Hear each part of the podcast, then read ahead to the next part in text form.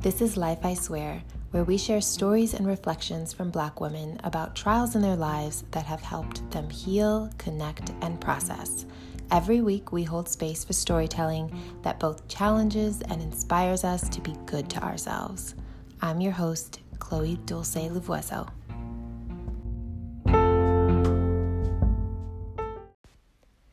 Today's episode is brought to you by Weekend Mood, a sustainable loungewear brand encouraging you to enjoy leisurely living every single day. Visit weekendmood.com, that's W K N D mood.com, and check out their launch line of 100% premium linen robes and lifestyle accessories. Enjoy a 10% discount at checkout with your purchase with the code life, I swear. Morgan Ashley, she is electric. The co founder of the Bohemian Brands, Morgan is a creative, a curator of other creatives, an Atlanta loving Oakland native, and a self proclaimed extrovert, one with a voice of her own that took years to regain after it had been taken from her. I've been a fangirl of Morgan since discovering her work. The Bazaar Bohemian, Souk Bohemian, and my latest love, the coffee table book, Brown Bohemians. Without knowing her story, something told me to reach out, and I am so glad I did because talking to Morgan excites me. She holds her head high with reason and cause and knocks down whatever unsuccessfully tries to threaten her voice and her fight for Black people. And the fangirling continues. Brown Bohemians, honoring the light and magic of our creative community, is a beautiful work of art and addition to the home. You can purchase your copy at powerhousebookstores.com or on Amazon. And now, let's get into it.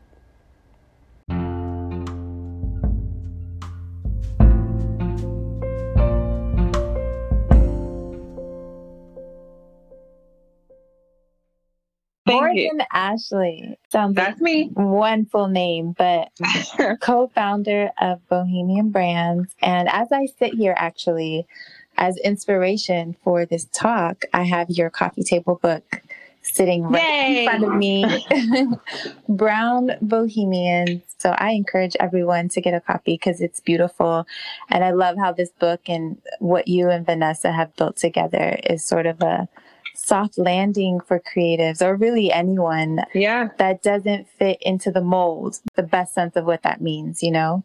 And it was, you said, four years in the making. Yes. Four and some change. That's wild. That's, I mean, Yeah. it, it takes, and I know it takes a lot to curate all those stories. Yeah, Um, we gave birth. I really, I'd like to say I still Yeah. have stretch marks from it and like a backache, child. It was a lot. I love that metaphor. I am one for metaphors. I love it. But one thing I also instantly loved about just chatting with you immediately, and I think this speaks to storytelling as we're talking about the coffee table book, is that you're just so clear on your voice. And, you know, in a world where voices are undermined and muted, Yeah. especially black voices, especially wom- female women voices, especially queer voices. There is not just fearlessness in being loud and proud of who you are, but there's also like an authenticity of showing up to any space as you are. And so I'm the I'm- same everywhere I go. yeah, I, and I love it, and I, I it resonates. But how has being all of those various identities independently and intersectionality, like in a world that doesn't always complement them, how have those identities sort of challenged or catalyzed your voice? That is a great question. I guess so. Challenges for sure, uh, especially I think about like my younger years. And so I think people, most folks, whether you know me from social media or in real life or from, you know, my past lives or this life child, most people will tell you like I'm a loudmouth and confrontational and Mhm. like all the things that I'm told not to be. Mm-hmm. Um, but that is intentional and took a lot of work. So now I'm okay with making other people uncomfortable. Where before I was Mhm. like, I'm going to be uncomfortable because I'm afraid of what you're going to think about me, what you're going to say about me, if you're not going to accept me. And now I really just don't give a fuck. So, you know, people are like, oh, you can't say that. A white person might hear you. Or like, Mhm. oh, oh. And I'm like, I'm going to speak openly about racism. I'm going to speak openly about homophobia. I'm going to speak openly about whatever I feel strongly about, whether it upsets you or not. And so in my younger years, I definitely like, I was going to say to you, I lost my voice, but I don't really know if I did. I think it was taken from me. Mm. Um, I speak very openly about being molested in public I'm at a YMCA when I was in. I'm really bad with dates and trauma. I'm gonna be honest with you. I was young. I was I was young. Somewhere we believe sometime in between like third grade and fifth grade. Mm-hmm. And so, so long, so many years, I was so quiet. I mean, I was like the kid who, like, you maybe didn't even know was standing in the room. I was mm-hmm. so quiet, you know, had really bad social anxiety. In my mind, I took what happened to me that day and I knew I caused it because I was what I was wearing, maybe what mm-hmm. I was mm-hmm. saying, how I was looking at this person. Like, I knew it was my fault. And so I thought if I just hide in a corner emotionally and, and physically, mm-hmm. even, then bad things won't happen to me, is what I thought as a kid. So I was very quiet, and it just took years and years of work and also speaking openly about what happened to me to regain my voice. And so now you won't shut me up, and I won't have it. Mm-hmm. Um, yeah, so it's, it's always surprising when people hear that part of my childhood and like, I can't imagine you be a quiet girl or you know didn't speak mm-hmm. up and da da da. I didn't have this sense of confidence, and I really didn't. But I just knew in my core that's not who I was meant to be. So it just took years of so much work. And I'm again, I'm so okay with making people uncomfortable and using my voice. So that day when I was molested, right, I didn't know how to say stop. Mm-hmm. And so now, you know, I say stop anytime or no anytime. I will yell it out because I couldn't, I, I didn't know how to do it then. Right. Mm-hmm. So my inner child now was like, oh, mm-hmm. is, is awake and available and has the voice to speak up for herself. And so that's what I'm doing. Mm-hmm. Yeah, I was I was gonna say that inner child. It's it, it takes like some living to do be, yes. before yes, we're yes. able to tap back into her. Were there any milestones along your journey of regaining your voice and regaining your sense of confidence and sense of self? Were there any moments in time that you remember that um, move the mm-hmm. needle in getting yourself back?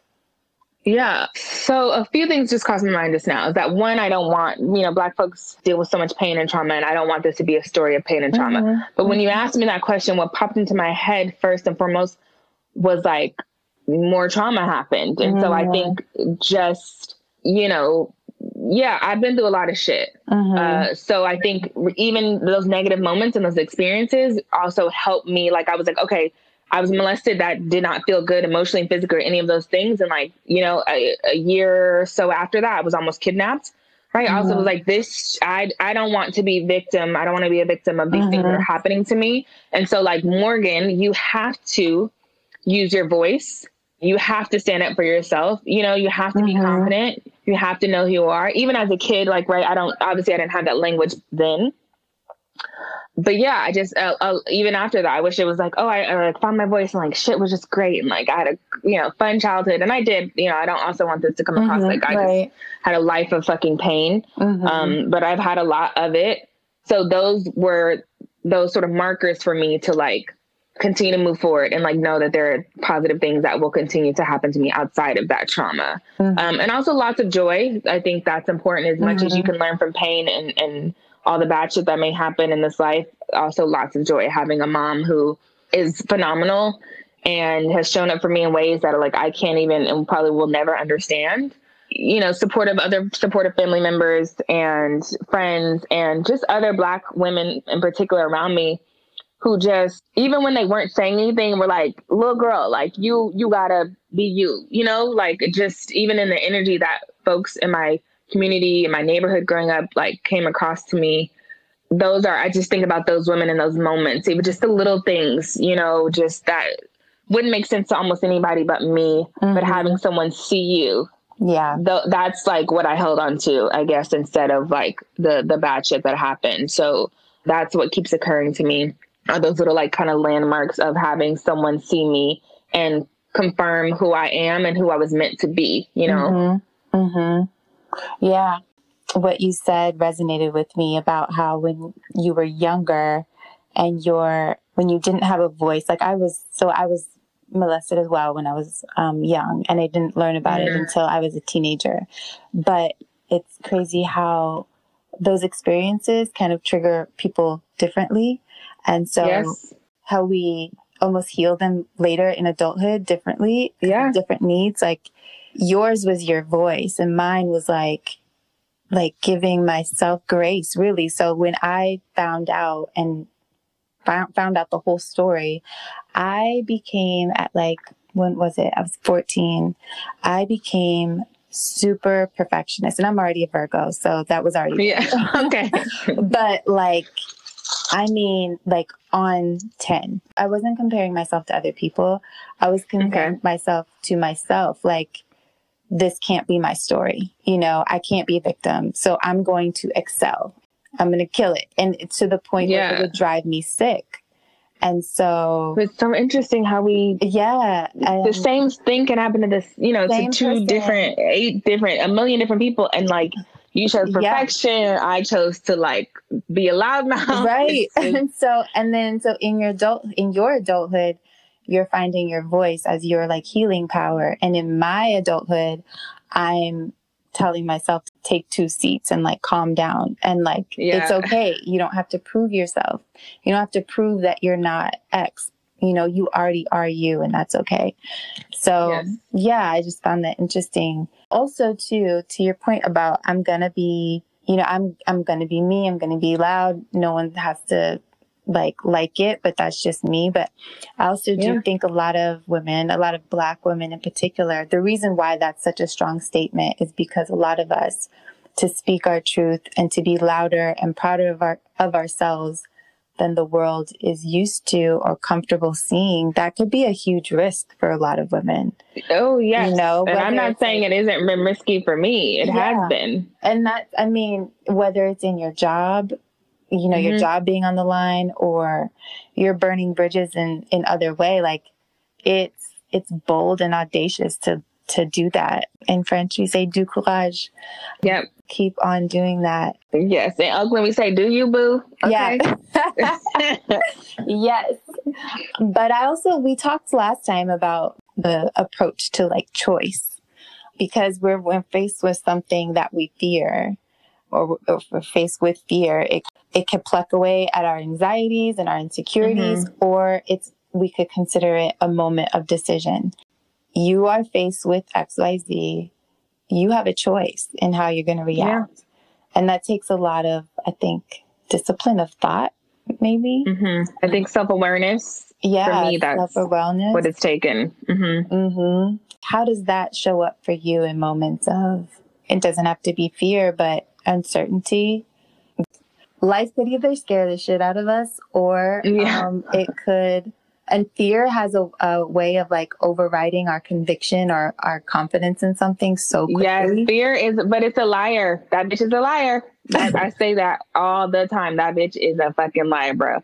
She is a liar. yes. And I have to sometimes literally, these are my meditations also, just so you know. These are the things that I, I don't journal but the the my prayers and my meditations you know like i said when i said to you that i'm the mm-hmm. same person in all aspects of my life so i talk to myself in the same way i'm speaking to you in this moment so yes sometimes it is like girl no no you know what you're capable of that bitch is lying to you you know so that reminds yeah, me of Issa Rae in um insecure when she's in front yes. of you. yes, mirror girl. Yeah. Yes, we all have one. And sometimes, yes. you know, you may not even be in front of a mirror, but everybody, I feel I ooh, child, I hope people do. Now you're making me concerned, but I do hope that everybody has a mirror persona. So whether, mm-hmm. you know, you have to be somewhere. So you need to have a conversation with yourself. Mm-hmm.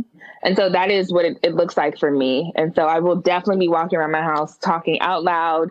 Sometimes I have to curse myself out and like bring it back and because yes, fear will have you. That's that is yes. I'm hold, I'm sitting with that in this moment, and I feel it in my body because yes, that shit will have you doing things you have no business doing, not doing things that you know you're capable of, that you were trained to do, that you were educated to do, that your ancestors told you to do. So yeah, for me, it's just real ass conversations with myself and just being like, that's not the truth. In particular, when I'm suffering through moments of depression, I'm a very like upbeat, high energy. Like I'm super, super high energy just go. My mind be going, my feet be going. I walk mm-hmm. fast. I'm just a mover, and I'm like the definition of mover and a shaker. I'm just like, ooh, what we doing? Da, da, da, Literally um, moving and shaking. literally, and I like to shake, you know. So in those moments where my body or my mind is telling me not that I'm not capable of doing those things, that little voice, that person who sometimes sits on folks' shoulder, I know that's such a lie. And so I have to be real with myself. I have to have conversations, like I said, especially when I'm suffering through my depression. Yes, being graceful with myself is super important, something that I also do my best to do. But I know the life that I'm meant to lead, and it is mm-hmm. not one of the that sadness that I'm experiencing. Mm-hmm. Mm-hmm. Um, I also know that like, which I I guess also learned in my adulthood, it's hundred percent to say I need help. And so. I think mm-hmm. about maybe about a year ago, I was in the kind of depression where I was like not happy that I woke up. Mm. So I don't know what what space, how to describe that space between like being happy to be alive and like suicide. I I was mm-hmm. sitting in whatever that is, right? So I don't, did I want to kill myself? I don't think so. But did I want to be alive? No. So again, whatever that mm-hmm, middle right, ground is, right. is where I was at. Right. Yeah. So I would wake up and be pissed at myself that I woke up like, fuck, I don't want to be here. And by here, meaning like, I don't want to mm-hmm. be alive. Right. And so I, I, it happened a couple mornings and I was like, nope, this is, right. this is not where we, this is not for you. This is not for you. So reaching out to people at the time, reaching out to my boss, um, and saying to her, I don't want to be here. And like, right, that was obviously alarming and triggering for her. And she was such a beautiful person and resourced me. So, you know, set mm-hmm. me up mm-hmm. with like a, a, life coach. And at the mm-hmm. time was also going to my therapist and was like, we have to amp up our appointments. So I was doing every week I was doing therapy, life coach, and going to see my tarot card reader. Mm-hmm. So I was doing a lot. I call them my professionals. Yeah. And so I reached out to them and thankfully had these beautiful resources because I knew that was in a space I wanted to live in. So I, you know what it was? I didn't have I didn't have it in me with that depression to be able to say, girl, fear is a liar. This is not where you're meant to live in. So mm-hmm. I had to mm-hmm. say to my people, to my professionals, to my community, I need help. Mm-hmm. I need help. Yeah. It's so funny because, and this goes to, to trauma as well. Mm-hmm. But when we are like, you know, when you're in the moment, you, it's like the end of the world. And and I equate yes. it to like when we're kids too. We think the same thing. Like I don't think we grow out of this. That yeah, like, that feeling. That feeling, like whatever it is in the moment, it's like the end of the world. It's such a big deal. Everything in the present feels like make or break. You zoom out a couple years, you know, and time you know and yeah. the the it's interesting that you say a year ago because that was me a year ago as well. And like mm-hmm. my whole world like just crashed within like two three months. Uh, that is exactly how i felt too. Um and i had i call Life it will do that. yeah like i had um i had a team as well professionals and but time i'm just like in love with the i'm just in love with time. Like it yeah. and it, it in the moment of course that that's so annoying to hear like time will heal it all. But but it's that time. It's real. so be patient real. with life. Yeah. Yeah. I think for me, I thought about uh, that inner child again, my inner child.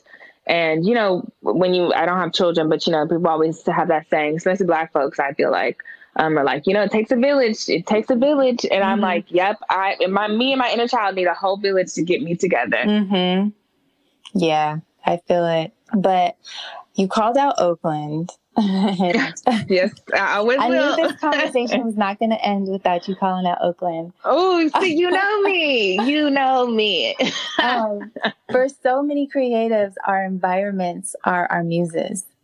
And the reason I'm in love with Bohemian Brands, my nomadic spirit runs very deep. I've lived in 11 cities I think you're definitely more of a nomad than I am. Um, but it's a spirit too, you know. I think true, true, true. It's a state of mind. It is a state of mind, so it's not like a comparison of places, but it our environment. I feel like our our muses, even if you are a local person, like you look around and you can be inspired by. When I lived in New York, like I immediately picked up photography, and like mm. every single corner of Harlem inspired me. Like the man yeah. on the street, the bodega guy, the like yeah, everything. So the beautiful. Sights, the sounds and and I was local.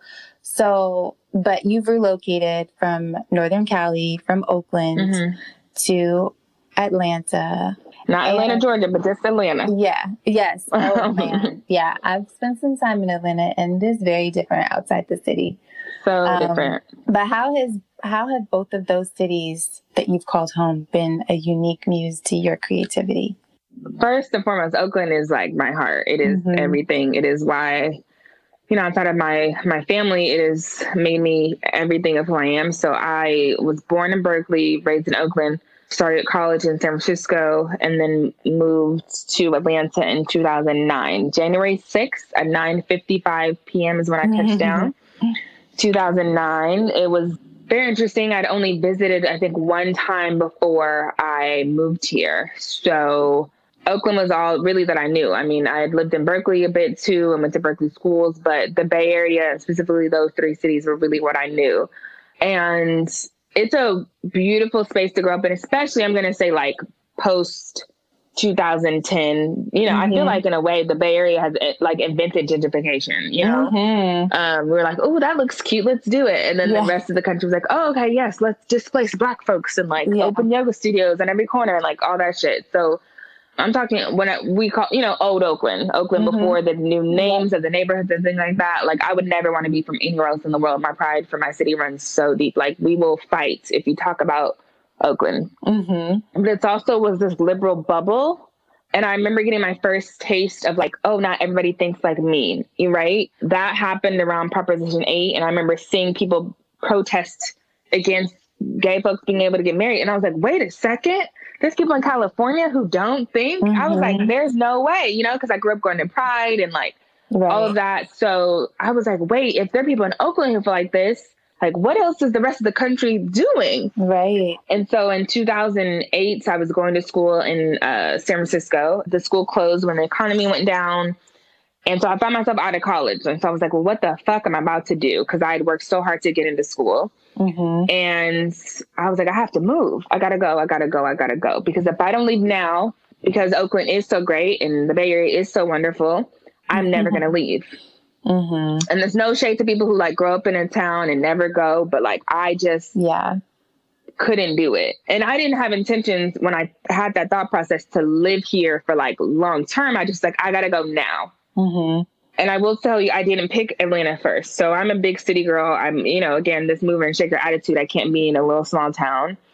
So I was like, okay, I got to do major cities. Mm-hmm. But I also don't do snow. So I was like, there's no New York, there's no Chicago, there's no Boston. Okay, well, where am I going to go? I flew down to LA to hang out with a friend who was going to school down there.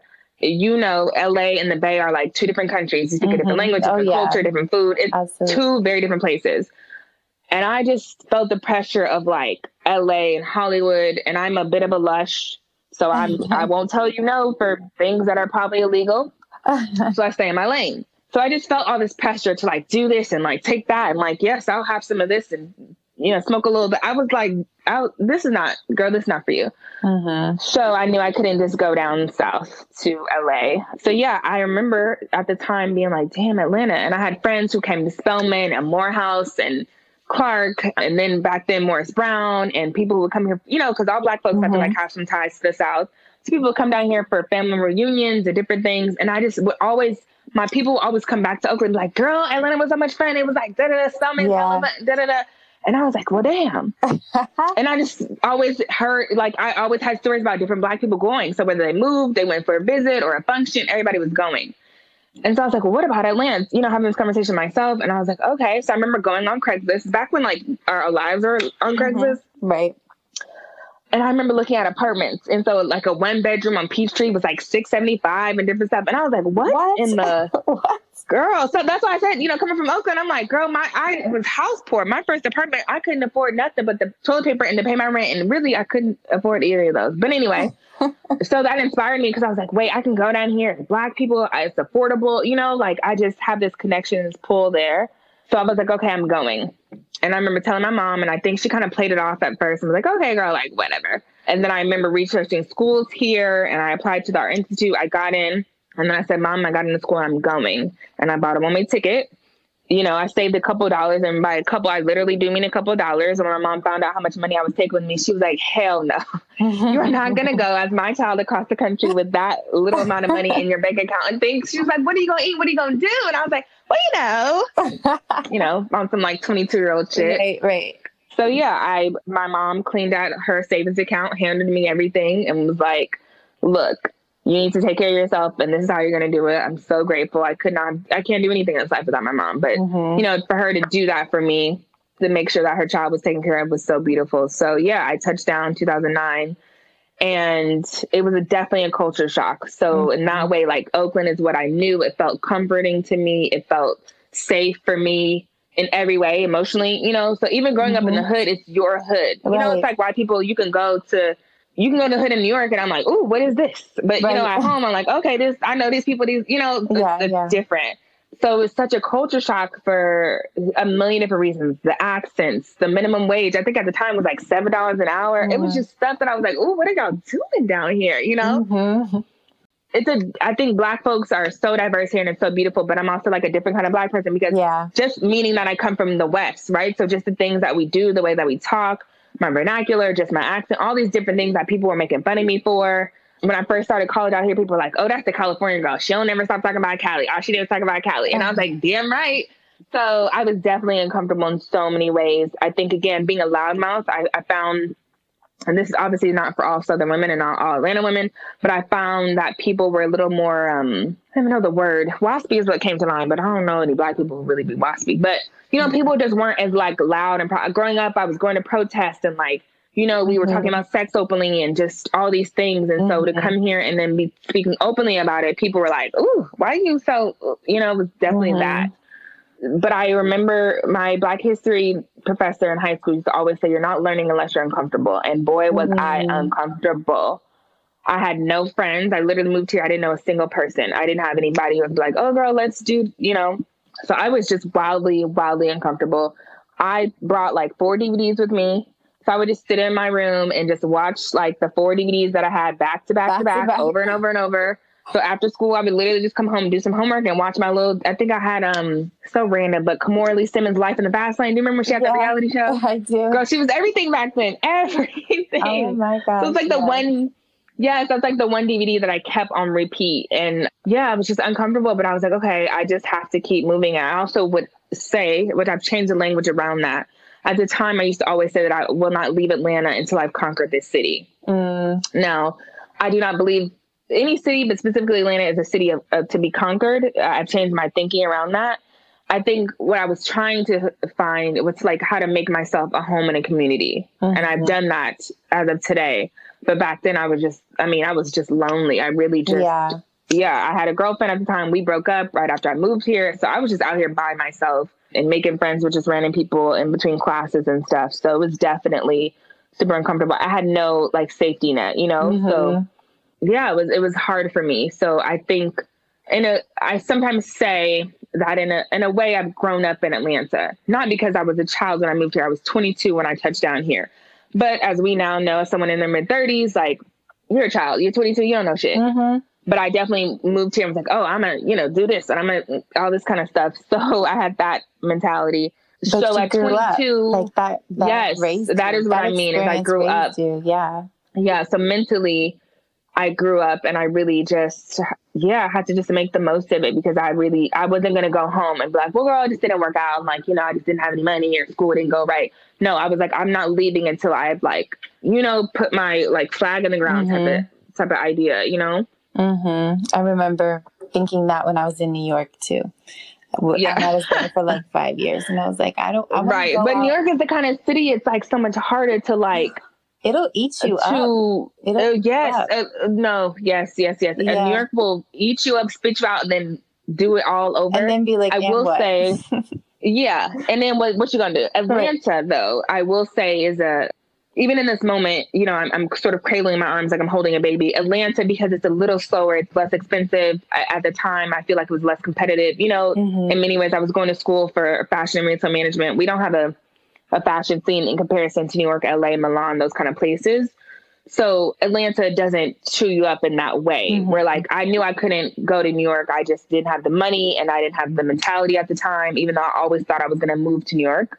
Atlanta's a little softer, and it mm-hmm. is right. The accents are softer. People are sweeter. There's a sense of hospitality, mm-hmm. a camaraderie between Black folks. So yeah, it's it's different, but we had the same mentality. I just you definitely had it harder than I had it.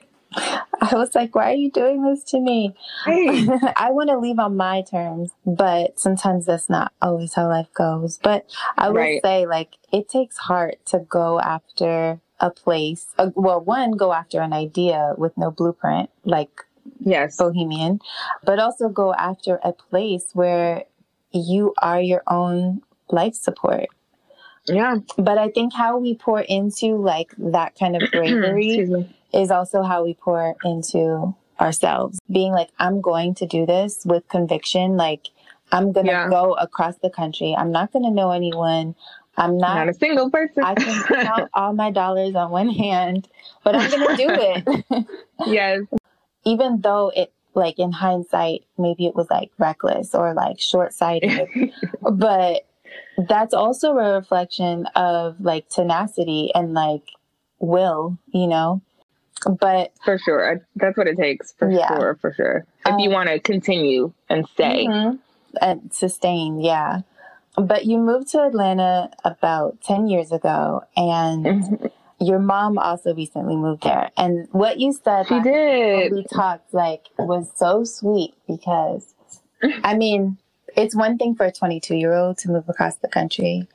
Um, yeah. But then for someone who is born and like lived in one town, uh, Oakland, you mentioned that her relocation to Atlanta is an opportunity for legacy and yes, an opportunity yeah. for you guys' legacy together as well. Like you, like Atlanta is like a new route, you know, a new, yeah, it is whatever the foundation. Yeah, new foundation. I'm wondering when it comes to legacy, what do you want yours to be as as a black woman, as someone who identifies as queer, as a creative? What do you want to leave behind or message you want to like truly be yours? That I fiercely like stood up for my people and like my people meaning black folks. Like my my my sense of pride for Oakland runs deep. My sense of pride for my blackness is like is who I am. Mm-hmm. It means so much to me. I said in our book that if I woke up tomorrow and wasn't black, I would probably be suicidal. It just I I love it. I love everything about what it means to be black and a black woman um, even in this fucked up country. I love it. So that would that would be what I want people to say about me is that I like did my absolute best to show up for like my people. Mm-hmm. I think when I mentioned to you about legacy, because my mom sold the house that I was like, you know, born and raised in in Oakland, and I when she first told me she was going to do that, I was heartbroken. Mm-hmm one because it's so expensive and i was like if we leave we can never come back or you know mm-hmm. without the financial means to do so because she bought the house for $80000 in 1986 i think it's now appraised for 675 it's a thousand square feet like that's just insane so I felt like we were giving up a little bit. I felt like we were letting it go. I felt yeah. like, is this why gentrification happens? You know, they always say like, tell your grandma don't sell the house, you know, and mm-hmm. I don't have mm-hmm. children, but you know, sort of same idea about my mom. Mm-hmm. And then I was just like, Mom, are you sure you want to do that? Like, you could leave it for us and me and my brother and stuff like that. And she was like, I'm tired. I'm tired. I'm tired. I'm I'm tired. I'm I'm ready to wash my hands of it. And I kind of said to myself and sort of made it okay for me is that my mom has lived her life and she's done so much and been through so much, good, bad, and in between. And why doesn't she get to like put her feet up in mm-hmm. whatever city, whatever home, right. whatever that looks like? And this is, she works super hard to get to that house. So it's also her choice and her prerogative to do whatever the fuck she wants with it, you know? Mm-hmm. So I had to wrap my head around that. And then I thought to myself, like, well, i've laid down roots in Atlanta. And at the time when she was telling me that, I was in the process of trying to buy a home. So, and I thought, Morgan, what's wrong with, you know, you purchasing property here, your mom doing the same, and y'all being closer together and being able to like sort of set up shop in Atlanta. Like, why can't this be where you mm-hmm. do that? Mm-hmm. Just because you love your home doesn't, you know, you're not any, you know, you're still from Oakland. And that's still your pride. That's still always where will be your home. That doesn't have shit to do with your zip code, you know? Mm-hmm. So I had to wrap my head around that. And I really just I knew that I could create a legacy here too. And so mm-hmm. it was important for me to then to buy property for my mom to do the same, to be able to like, like I said, sort of set up shop here. But I, I want folks to know that like, again, no matter what zip code I'm in, that I ride for my people always. Yeah. Doesn't matter whether I'm buying, renting, or sleeping on someone's couch. Like my dedication to us is what I'm about and what I need people to like know and feel. And I feel like the work that I do in my personal life, my brand, and my business, the words that I speak, the way that I show up for us, like says that. It absolutely does. I can attest to that. I can attest to that. Thank you, Morgan. This was beautiful. I'm I'm so glad that you were able to join me and have this conversation. Yes, I feel so blessed that you asked. Yeah, it is. I love connecting. I think we talked about that when we spoke last week. I just love connecting with other Black women. I'd be so juiced. I'm an extreme extrovert. I don't know mm-hmm. if you can mm-hmm. tell, I but I love I really to. I love to talk to people. I love to connect. I say like I just, you know, came back from Philadelphia and I was joking. The girl I'm dating was like, everywhere you go, you ask people, where you from? What you do? Where you at? What you? I'm like, I've always been that girl. And so, yes, I feel, again, so blessed that you even asked of me. Of course. Um, that you just wanted to sort of learn more about my story. And I've mm-hmm. also enjoyed learning about you. Yeah, no, thank you. Likewise. and we yeah. should to next time.